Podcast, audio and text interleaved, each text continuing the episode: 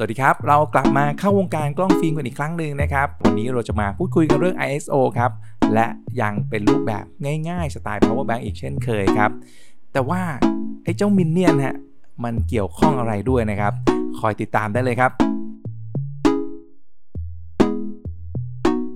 โอ้เรียกว่าเราห่างหายจากพอดแคสต์นะครับ ในเข้าวงการกล้องฟิล์มมาได้พักใหญ่ ๆ เลยนะฮะหลายเดือนเลยนะครับ เนื่องจากว่าสตูดิโอเคลื่อนที่ของผมครับไม่อยู่แล้วฮะนะก็ด้วยหลาย ๆ อย่างหลาย ๆ ปัจจัยนะครับ ในช่วงนั้นไม่ได้ออกไปทำงานเลย ก็เลยคิดว่า เออ เราไม่ต้องใช้มันแล้วนะครับ เราก็ใช้นาน ๆ ไปทีนะครับ ก็นั่งแท็กซี่นั่งรถไฟฟ้าอะไรกันไปนะครับ อ้าว เดี๋ยวจะบ่นเรื่องส่วนตัวนานนะครับ แต่ว่าเล่าให้ฟังกันนิดนึงครับ แล้วทำไมฮะทำไมวันนี้กลับมานะครับ ก็ สาเหตุมันก็คือว่าทิ้งท้ายเมื่อ EP ที่แล้วนะครับ คุยกันไว้ว่า เออ เดี๋ยวเรามารู้จักกันเรื่อง ISO กันต่อนะครับในสไตล์ power bank นะครับสไตล์ power bank เป็นไงฮะเผื่อใครเพิ่งเข้ามาฟังนะครับ ในรูปแบบของ power bank เราครับ เราก็นะทำอะไรกันสนุกสนุกง่าย ๆ มันๆนะครับ ในเข้าวงการกล้องฟิล์มของเราก็แน่นอนฮะยินดีต้อนรับน้องใหม่นะฮะที่เข้าวงการกล้องฟิล์มมา ทุกๆทท่านเลยนะครับ หรือใครจะเเป็นหน้าเก่าแล้วนะครับ เป็นผู้เชี่ยวชาญแล้วก็มาช่วยกันแนะนำนะครับ มือใหม่หน้าใหม่ของวงการกล้องฟิล์มกันได้นะครับ เพราะฉะนั้นนะเราจะมาพูดคุยกันนะฮะเพื่อให้การถ่ายกล้องฟิล์มนะครับเป็น power bank ของเรานะครับ เราจะคุยกันแบบง่าย ๆนะครับ อาจจะ มีเรื่องทฤษฎีมาปะปนบ้างเล็ก ๆ น้อยๆนะครับแต่ว่าไม่เน้นไปทางนั้นฮะเน้นไปความสนุกนะครับ เน้นในความเข้าใจมีการเปรียบเทียบนะฮะและวันนี้ก็เช่นกันครับ เรามาพูดคุยกันเรื่อง ISO นะครับ ซึ่งแหมเป็นเรื่องที่เรียกว่า ถ้าจะคุยกันแบบจริงจังเนี่ยโหไปยันเรื่องของเคมีนะครับ เรื่องของเออเรื่องเนื้อฟิล์มชั้นฟิล์มอะไรอย่างนี้เลยนะครับ ซึ่ง ไม่ต้องตกใจฮะเราจะไม่พูดคุยเรื่องพวกนั้นนะครับนะฮะใครอยากรู้นะครับก็เป็นเรื่องที่น่ายินดีครับไปศึกษาต่อนะครับไปศึกษาต่อเพิ่มเติมนะครับว่าเออเรื่องราวจริง ๆ แล้วนะครับแผ่นฟิล์มมันประกอบไปด้วยอะไรบ้างนะครับแล้ว ISO มันมันไปอยู่ตรงไหนนะครับ มันเป็นค่าบอกอะไรนะครับ แต่ว่าถ้าพูดถึง ISO นะครับ แล้วก็คำที่คุ้นหูนะครับคำที่คุ้นหูเอาหูผมแล้วกันนะฮะ คำที่คุ้นหูของผมก็คือ ค่าความไวแสงนะครับนะฟังแบบนี้แล้วก็ยังรู้สึกว่า เอ๊ะ แล้วค่าความไวแสงมันคืออะไรนะครับ ไอความไวแสงยังไงล่ะนะครับ ถ้าลองอธิบายกันก่อนนะแบบเนี่ยเราเป็นเพื่อนเป็นพี่เป็นน้องคุยกันนะครับ ความไวแสงมันคืออะไรนะครับ ก็เอาเป็นว่าไอตัวเลขต่างๆที่บอกอยู่บน กลากฟิล์มบอกอยู่บนกล่องฟิล์มนะครับว่าฟิล์มตัวนี้นะครับ ISO 50 ISO 100 200 400 800 หรือ 1,600นะถ้าใครไปเคยเคยไปเจอนะครับนะไอ้ค่าเนี่ยตัวเลขเนี่ยตั้งแต่น้อยสุดที่ที่ผมบอกนะครับไปยันมากสุดเนี่ยจริง ๆ มันมีอีกนะมีแบบ ISO 25 มีอะไรแบบนี้ด้วยนะครับ แต่ว่าอะถ้าเอาในยุคนี้ยังจะพอเห็นก็น่าจะเริ่มเริ่มที่ 50 นะครับ ถ้าเราบอกว่า 50เนี่ยเป็นค่าค่าน้อยๆแล้วกันนะครับ ไอตัวเลขน้อยนะครับ มันก็จะมีค่าความไวแสงน้อยนะครับ แล้วความไวแสงมันคืออะไรครับถ้าเราจะอธิบายเราต้องย้อนกลับมาว่า การที่เราถ่ายรูปได้ 1 รูปเนี่ยเกิดมาจากอะไรนะครับ เออพูดถึงเรื่องนี้ก็น่าสนใจนะฮะ เดี๋ยวค่อยว่ากันต่อใน EP ถัดๆไปแล้วกันนะครับ วันนี้พูดสั้นๆ ย่อๆนะครับ การถ่ายรูป 1 รูปมันก็คือ เกิดจากการที่นะฮะนะเราชอบมุมมุมนี้ชอบคนคนนี้นะครับ เราเลือกที่จะถ่ายนะฮะเรายกกล้องขึ้นมานะครับเล็งไปกดชัตเตอร์ปุ๊บนะครับทันทีที่เรากดชัตเตอร์ครับนะมันจะเกิดการรับแสงนะครับที่อยู่ตรงหน้าเรานะครับนะเอาใหม่ดีกว่า เราอธิบายสั้นๆอย่างนี้ เดี๋ยวจะงงนะครับ ถ้าย้อนกลับไปอีก ถ้าเราเรียนสมัยผมเรียนวิทยาศาสตร์นะครับ เราต้องพูดถึงการมองเห็นของเราก่อนนะฮะนะเอาแบบย่อๆนะ การมองเห็นของเราไม่ก็คือการที่แสงนะครับ สะท้อน วัตถุนะฮะเข้ามาที่ดวงตาเรานะครับอ่าถ้าเปรียบเทียบกันกับการถ่ายรูปก็เหมือนกันเลยฮะกล้องถ่ายรูปก็ทำงานแบบเนี้ยนะฮะเอ่อเป็นการรับแสงที่สะท้อนวัตถุนะครับอ่าแน่นอนที่ไหนมีแสงเราก็จะมีการมองเห็นแบบเดียวกันเลยนะครับ แสงมันก็จะวิ่งเข้ามานะครับที่เรากดชัตเตอร์ปุ๊บแสงวิ่งเข้ามาในกล้องเรานะครับ และมาบันทึกลงบนแผ่นฟิล์มนะฮะที่เราเลือกใช้นั่นเองนะครับอะทีนี้ฟิล์มที่เราเลือกใช้เนี่ย เมื่อมีค่าความไวแสงเท่าไหร่นะครับ มันก็จะบันทึกแสงได้มากน้อยนะฮะเท่านั้นละกันอะถ้าเอาแบบง่ายๆนะ พอฟังถึงตรงนี้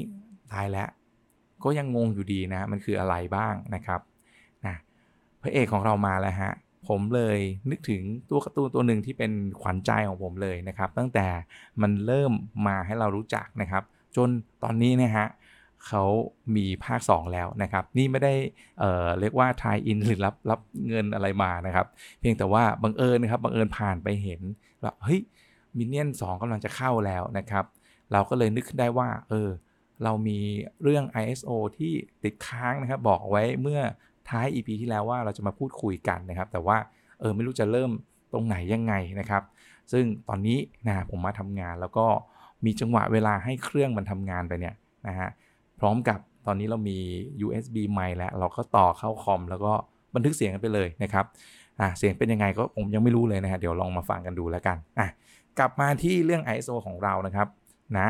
ตอนนี้นะพอเห็นเจ้ามินเนี่ยนนะฮะก็เลยนึกถึงนะครับ และผมก็ได้เปรียบเปรยไว้นะครับนะเป็นการสมมุติให้เห็นภาพแบบง่ายๆนะครับมามาในสไตล์เราแล้วนะครับในสไตล์ power bank ของเรา ISO ฟิล์มนะครับถ้าเราบอกว่า เราเอาเจ้ามินเนี่ยนจับมินเนี่ยนที่มันทำอะไรก็ได้ในโลกนี้นะครับมาอยู่บนแผ่นฟิล์มของเรานะครับ ถ้า ISO 50 เราเท่ากับว่า เรามีเจ้ามินเนี่ยน50 ตัวนะครับ เจ้ามินเนี่ยน50 ตัวนี้จะเป็นตัวที่ทำหน้าที่เก็บแสง เก็บภาพให้เรานะบอกอย่างนี้แล้วกันนะครับ แน่นอนครับ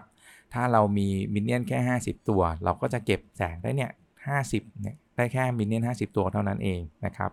และ ถ้า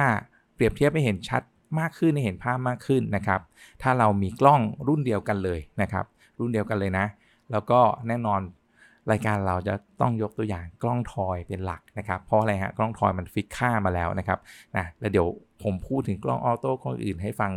ต่อจากนี้ไปล้วกันนะครับ ตอนนี้ตัวอย่างเรามาที่กล้องทอย เนื่องจากมีค่าต่างๆที่ฟิกกันแล้ว เรามีกล้องทอยสัก 2 ตัวนะครับ ตัวแรกนะครับ ตัวที่ 1 เราใส่ฟิล์ม 50 นะครับ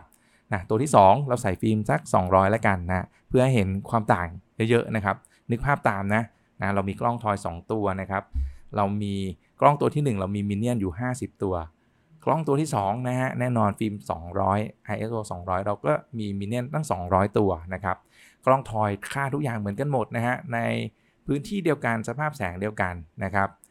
เรากดถ่ายไปพร้อม ๆ กันนะครับ ภาพที่ได้จะเกิดอะไรขึ้นนะครับ แน่นอนครับ เมื่อเปรียบเทียบกล้องตัวที่ 1 กับตัวที่2นะครับ กล้องตัวที่ 1 มีเจ้ามินเนี่ยน50 ตัวนะครับ ภาพที่ได้ออกมานะครับ แสงนะครับ แสงที่ได้เนี่ยพอล้างสแกนฟิล์มมา แสงมันจะดรอปกว่า แสงมันจะมืดกว่ากล้องตัวที่ 2 ที่มีมินเนี่ยน200 ตัวนะครับ แน่นอนเนี่ยตามค่าที่เราคุยกันไว้เห็นไหมฮะ ISO 50นะฮะ มันไวแสงน้อยนะ ISO 200 มันไวแสงมากกว่านะครับ เพราะฉะนั้นภาพที่ได้นะฮะ จำตรงนี้ให้ดีภาพที่ได้ มันก็จะสว่างกว่านะครับ นี่คือเรื่องของค่าความไวแสงนะครับ ถ้านึกไม่ออกก็นึกถึงเจ้ามินเนี่ยนแล้วกัน ถ้าเรามีมินเนี่ยนเยอะ มันก็เก็บแสงได้เยอะนะครับอะอันเนี้ยในตัวแปรที่เราใช้กล้องรุ่นเดียวกันนะครับ ค่าเหมือนกันถูกไหมฮะเพราะฉะนั้นครับเพราะฉะนั้นถ้าพอจะเข้าใจแล้วว่าไอตัวเลข ISO มันบอกค่าอะไรครับ มันก็จะช่วยเราละนะฮะในการที่จะไปเลือกใช้ฟิล์มนะครับ เพื่ออะไรฮะหนึ่งเพื่อให้เหมาะกับกล้องที่เรามีนะครับ เหมาะยังไงเราต้องรู้จักกล้องของเราด้วยนะครับ อย่างที่เคยคุยกันไปแล้วนะฮะถ้าเรารู้จักกล้องของเรา ถ้าเราเลือกกล้องทอยมาเป็นกล้องเราเนี่ยกล้องทอยมันมีค่าต่างๆฟิกนะครับ แล้วก็ค่ารู้รับแสงค่าสปีด มันทำให้กล้องชนิดนี้ประเภทนี้เนี่ยต้องการแสงค่อนข้างมากนะครับนะครับ แสงค่อนข้างมากเนี่ย เพราะฉะนั้นถ้าเราเลือกฟิล์มที่ ISO ไม่เยอะนะครับ อย่างเช่น 50 หรือ 100 นะฮะ การไปถ่ายในสภาพแสงที่ไม่มากพอนะฮะ ต้องใช้คำนี้นะ ที่ไม่มากพอกับฟิล์มของเรา กับค่าการตั้งค่าของกล้องเราเนี่ย มันจะทำให้ภาพที่ได้ออกมา เขาเรียกว่าภาพมันมืดๆนะครับ ภาพมันทึบแบบแสงมันน้อยๆนะ มันดูไม่สดใสอะไรแบบนี้นะครับ ถ้า เห็นผ่านๆตาหรือเคยได้ยินนะครับเขาก็จะเรียกกันว่าเฮ้ยภาพมัน drop ภาพมัน under จังเลยนะฮะนั่นแหละครับ under จากอะไรฮะ under จากค่ากลางที่มันควรจะเป็นนะครับ under จากสายตาที่เรามองเห็นนี่แหละ เราเห็นว่าเอ้ยมันก็สว่างเรามองเห็นนี่ แต่พอไปถ่ายทำไมมาทำไมมันมืดนะครับ ก็เพราะเจ้าตัวนี้แหละฮะค่า ISO ที่เขาบอกไว้แหละว่าฟิล์มตัวเนี้ยนะค่า ISO มันต่ำนะ คุณจะต้องเลือกใช้ในสภาพแสงที่มากพอนะครับนะพอเรารู้จักกล้องเราแล้วนะครับ อะเมื่อกี้เราบอกแล้วว่าเดี๋ยวจะพูดถึงกล้องรุ่นอื่น ๆ บ้าง ถ้าคุณเลือกกล้องที่เป็นกล้อง auto focusกล้อง rangefinder หรือว่ากล้อง SLR นะครับ กล้องต่างๆ เหล่านี้นะฮะมีตัวช่วยอะไรบ้าง อย่างเช่นตัวช่วยวัดแสงนะครับ ตัวช่วยการตั้งค่า speed shutter นะฮะตัวช่วยเรื่องรูรับแสงที่มันมีรูรับแสงที่กว้างกว่า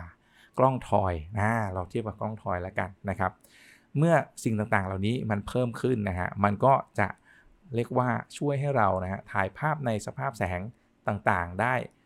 ยืดหยุ่นมากขึ้นนะครับในฟิล์มตัวเดียวกันนะถ้าเทียบกับกล้อง toy นะสมมุติคุณใช้ฟิล์ม 50นะในสถานที่เดียวกันที่มัน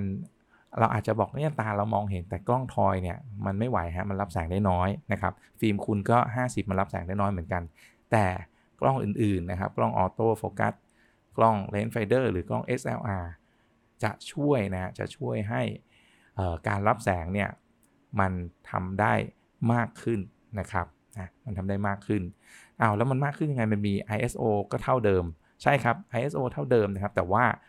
รูรับแสงที่มันกว้างขึ้นแน่นอนแสงมันก็จะเข้าได้มากขึ้นนะครับ ค่า shutter speed ที่มันปรับได้รับแสงได้นานขึ้นนะครับ มันก็สามารถทำให้ภาพมันสว่างได้มากขึ้นนะครับ พูดถึงผลลัพธ์เนี่ยนะฮะ ลองคิดภาพตามไปทีละสเต็ปนะครับ นี่แหละครับมันก็จะช่วยให้เรานะครับคราวนี้เราอาจจะเลือกฟิล์มได้เยอะขึ้นมากขึ้นแล้วนะครับ เนื่องจากพอเรารู้จักกล้องของเราแล้วนะครับ อีกอันนึงนะครับ นอกจากเรารู้จักแล้วว่ากล้องเราเป็นแบบไหนนะครับ มีความมีข้อจำกัดมากไหมในการที่จะรับแสงนะครับ มันก็จะสัมพันธ์กันนะในการเลือกฟิล์ม อีกหนึ่งอันที่จะสัมพันธ์กันนะครับกับการเลือกฟิล์มเลือก ISO ฟิล์มเนี่ย นะฮะก็คือที่ที่เราจะไปถ่ายนะครับ มันเป็นยังไงฮะสภาพแสงเป็นยังไงนะครับนะสไตล์การถ่ายรูปของเรา ถ้าอย่างผมเนี่ยพกกล้องติดตัวตลอดนะครับ สภาพแสงที่ผมจะได้ไปเจอได้ไปถ่าย ค่อนข้างมีความหลากหลายนะฮะก็แน่นอนถ้าเป็นไปได้ผมก็จะเลือกฟิล์มที่มี ISO สูงขึ้นมาหน่อยนะครับ อาจจะเริ่มที่ 200 นะฮะหรือ 400 นะครับ แล้ว กล้องที่เลือกใช้ล่ะนะฮะเนื่องจากผมมีกล้องหลากหลายเหมือนกันนะครับไอ้กล้องที่ติดตัวส่วนใหญ่จะเป็นกล้องตัวเล็กๆนะครับนะแล้วก็ถ้าเอาที่ใช้ประจำนะผมอาจจะไม่ได้เลือกใช้กล้องทอยนะครับผมก็จะเลือกใช้กล้องที่อาจจะเป็นfocus zone นะครับแต่ว่าจะมีการ auto เรื่องของ shutter speed เรื่องการวัดแสงให้นะครับหรือกล้อง auto focus บางตัวนะครับซึ่งรูรับแสงมันกว้างกว่านะฮะมันก็จะได้เปรียบในสภาพแสงที่หลากหลายมากกว่านะฮะ กับกล้อง toy นะครับ ซึ่งแน่นอนก็ผมก็จะเลือกอาจจะเลือกฟิล์ม 100 ก็ได้ หรือฟิล์ม 50 ก็ยังเลือกได้นะครับ เพียงแต่ว่าอันเนี้ยผมจะต้องรู้จักแล้วว่ากล้องผมเนี่ยใน ISO 50 มันมีความสามารถ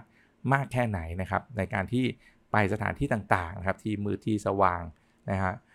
ก็ไม่พ้นกับการทดลองของผมนะครับ ซึ่งเมื่อเราลองเยอะเล่นเยอะนะครับจะเริ่มจำสภาพแสงต่างๆ ได้ว่าเอ้ยตอนกลางวันนะถ้าเราอยู่ในร่ม ฮ้ยมันสว่างมากพอนะฮะที่เราจะถ่ายได้นะครับใช้กล้องทอยก็ยังถ่ายได้เลยถ้าใช้ฟิล์ม ISO ต่ำๆนะอย่างเช่น 100 นะครับ แต่ 50 เนี่ยค่อนข้างเสี่ยงสูงอยู่ แล้วก็ล่าสุดก็เพิ่งทำการทดลองอยู่นะครับ เดี๋ยวได้ผลยังไง อาจจะมาโชว์ให้ดูนะครับ ดูในรายการอื่นนะครับ อย่างเช่น ขอดูรูปจากเนี่ยไอฟิล์ม ISO 50 ฟิล์มหนังต่างๆ เนี่ยมันเป็นยังไงนะครับอะก็คร่าวๆนะโดยสรุปมันประมาณนี้แหละนะครับ ดูตัวเลขนะครับ แล้วก็เราก็เริ่มมาสัมพันธ์กับกล้องของเรานะครับ ในความสามารถในการรับแสงนะครับ และสถานที่ที่เราจะไปนะครับ มันก็ช่วยในการวางแผนได้นะครับ นอกจากเราจะเลือกฟิล์มนะครับ จากที่เรียกว่าง่ายที่สุดอย่างที่เราคุยกันแล้วว่า ก็เลือกตามที่เราเคยเห็นเลือกตามที่โทนสีที่เราชอบแล้วนะครับ ISO ก็จะมาเป็นอีกตัวช่วยหนึ่งให้เราตัดสินใจได้ว่าเฮ้ยเราจะไปทริปสักหนึ่งทริปเนี่ยเราจะเลือกใช้ฟิล์ม นะ ISO เท่าไหร่บ้างนะครับสมมติคุณก็จะถ่ายภาพทั้งวันเนี่ยหรือจะมีปาร์ตี้กลางคืนด้วยนะฟิล์ม ISO ที่เราเลือกเนี่ยมันก็จะมีความหลากหลายมากขึ้น ถ้าคุณเอากล้องไปมากกว่า 1 ตัว คุณก็จะเลือกใช้ได้ว่าอะกล้องตัวนี้นะครับมันสามารถมีแฟลชนะมันช่วยเรื่อง auto ต่างๆนะครับมันปรับรูรับแสงได้มาก มันปรับ speed ได้เยอะ คุณก็อาจจะใช้ตัวนั้นเนี่ยนะฮะ ในช่วงสภาพแสงที่เสียเปรียบมากกว่าอะไรแบบนี้นะหมายถึงว่าอาจจะถ่ายงานคอนเสิร์ตถ่ายงานเย็นงานกลางคืน แล้วก็เลือก ISO ฟิล์มที่สูง ๆ ไว้สำหรับช่วงเวลานั้นนะครับ ส่วนกลางวันถ้าสมมุติคุณเป็นทริปที่ไปทะเลกลางวันแดดมันจ้าอยู่แล้วนะฮะหรือว่าคุณเริ่มเล่นน้ำอาจจะตอนเช้าๆนะครับ7 8โมงเดี๋ยวนี้ก็แสงสว่างจ้ามากล้ว นะฮะคุณก็ไม่จำเป็นต้องใช้ฟิล์ม ISO สูงก็ได้นะหรือคุณจะเอากล้องทอยนะเพื่อไปเป็นกล้องบางคนอาจจะเป็นกล้องที่เล่นทะเลได้ เปียกน้ำดำน้ำได้นะครับ ก็เลือกใช้ฟิล์ม ISO ที่ไม่สูงมากนะครับ100 หรือ 200 อะไรแบบนี้ก็ถ่ายติดนะครับบางทีอาจจะได้สภาพแสงที่มากเกินไปด้วยซ้ำนะครับกับฟิล์ม ISO 200 อะไรแบบนี้ หรือบางคนใช้ 400 นะฮะแต่แต่ว่าเลือกถ่ายในช่วงเวลาอาจจะแบบ ใกล้ๆสายมาหน่อยแบบ 10 โมงหรือ 11 โมง ไปถ่ายกลางทะเลขึ้นมาเนี้ยนะฮะกลางหาดทรายสีขาวเนี่ยโอ้โหแสงมันมากนะฮะพอมันมากเกินไปมันก็อาจจะเกิดอาการภาพที่เรียกว่า over นะครับเมื่อกี้เรามีคำว่า under แล้วเนาะนะ under over มันก็จะมาจากค่ากลางๆนี่แหละนะครับกลางๆที่ไม่สว่างไปไม่มืดไปนะครับ แต่นะฮะมีแต่นิดนึง ไม่ว่าจะ under หรือ over นะครับนะ อันเนี้ยอาจจะเป็นการเอาไว้พูดคุยกันนะครับ เรื่องการว่าเออภาพมัน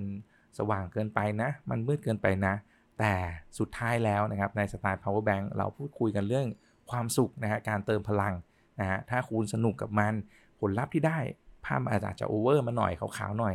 แต่คุณมีความสุขกับภาพแบบนี้ คุณชอบภาพแบบนี้นะผลลัพธ์แบบนี้ พอแล้วครับ ขอให้มีความสุขกับมันนะครับ แต่ว่าในมีความสุขของเราเราก็ จะได้เรียนรู้ไปด้วยนะครับว่าอ่าโอ้ยไปถ่ายแสงแบบนี้มันออกมาขาวงี้ แต่ถ้าเราชอบเราก็เลือกแบบเดิม ถ้ารู้สึกไม่ชอบที่มันขาวเกินไป เราก็จะต้องเลือกนะฮะฟิล์มอย่างเช่นอะเอา ISO มันน้อยลงมาหน่อยนะครับ200 มันเยอะไป 400 มันเยอะไป ก็ลดลงมานะครับ เหลือร้อยหนึ่งนะครับ หรือนะใครคิดว่าเอาวัดกันวัดดวงเลยนะครับ ฟิล์มหนัง ISO 50 ไปถ่ายเลย วันนี้เราเป็นทริปกลางวันแดดเปรี้ยงๆทริปบ่ายๆ ก็ลองวัดกันดูนะครับว่ากล้องของคุณกับฟิล์ม ISO นี้นะครับ